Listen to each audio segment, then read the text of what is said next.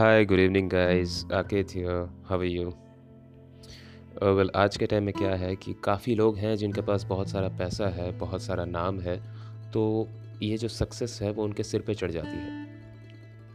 और कुछ लोग ऐसे भी हैं जिनके पास कुछ भी नहीं है, लेकिन ऐसे लोगों से वो इन्फ्लुएंस हो जाते हैं और वो भी घमंडी हो जाते हैं। तो उसके लिए मैंने कुछ लिखा है। कई बार क्या होता है कि हम किसी को ज़रूरत से ज़्यादा इज़्ज़त देने लगते हैं। हालाँकि ये हमारा स्वभाव होता है। हर किसी के प्रति एक मान-सम्मान होता है। आपका व्यवहार तो बात की बात है, पर बात करने का तरीका वही बुरे वक़्त में आपकी छाँव होता है। तुझसे चार शब्द प्यार से क्या कह दिए, तूने अपने आप को खुदा समझ लिया। ये तो मेरा स्वभाव है हर किसी की इज़्ज़त करना। तूने मुझे ही अपना गुलाम समझ लिया। आज के वक़्त में अपनी बातें बताने वाले बहुत हैं, पर सुनने वाला कोई ना रहा। घमंड की बेड़ियों में बंधे रहने वाले अपने आप को उस्ताद समझते हैं। पर वक़्त भी आपके हिसाब से चलेगा, ऐसा किसने कहा?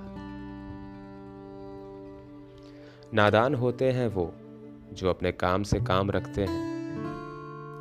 अभिमानी होते हैं वो जो काम से ऊँचा अपना नाम रखते हैं।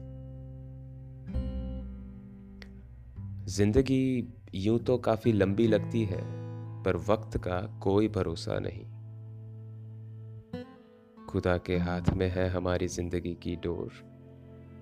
ये तो किसी ने सोचा ही नहीं। रिश्ते दो मन का मेल है, पर निभाने कैसे हैं? ये तो शब्दों का ही खेल है।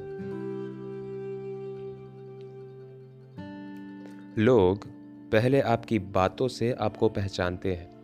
अगर तरीका सही है तो हँसते नहीं, मुस्कुराते हैं। व्यवहार आपका बदतमीजी से भरा है तो एक वक्त के लिए आपकी कठोर बातें सुन लेते हैं, पर आपकी ज़िंदगी से वो हमेशा के लिए मुँह फेर लेते हैं।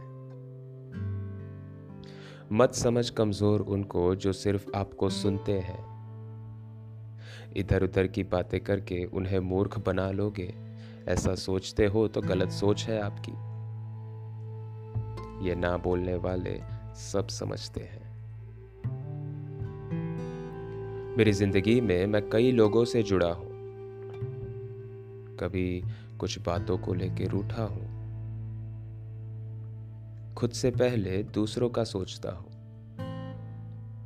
इसीलिए शायद काफ़ी तकलीफों से गुजरता हूँ।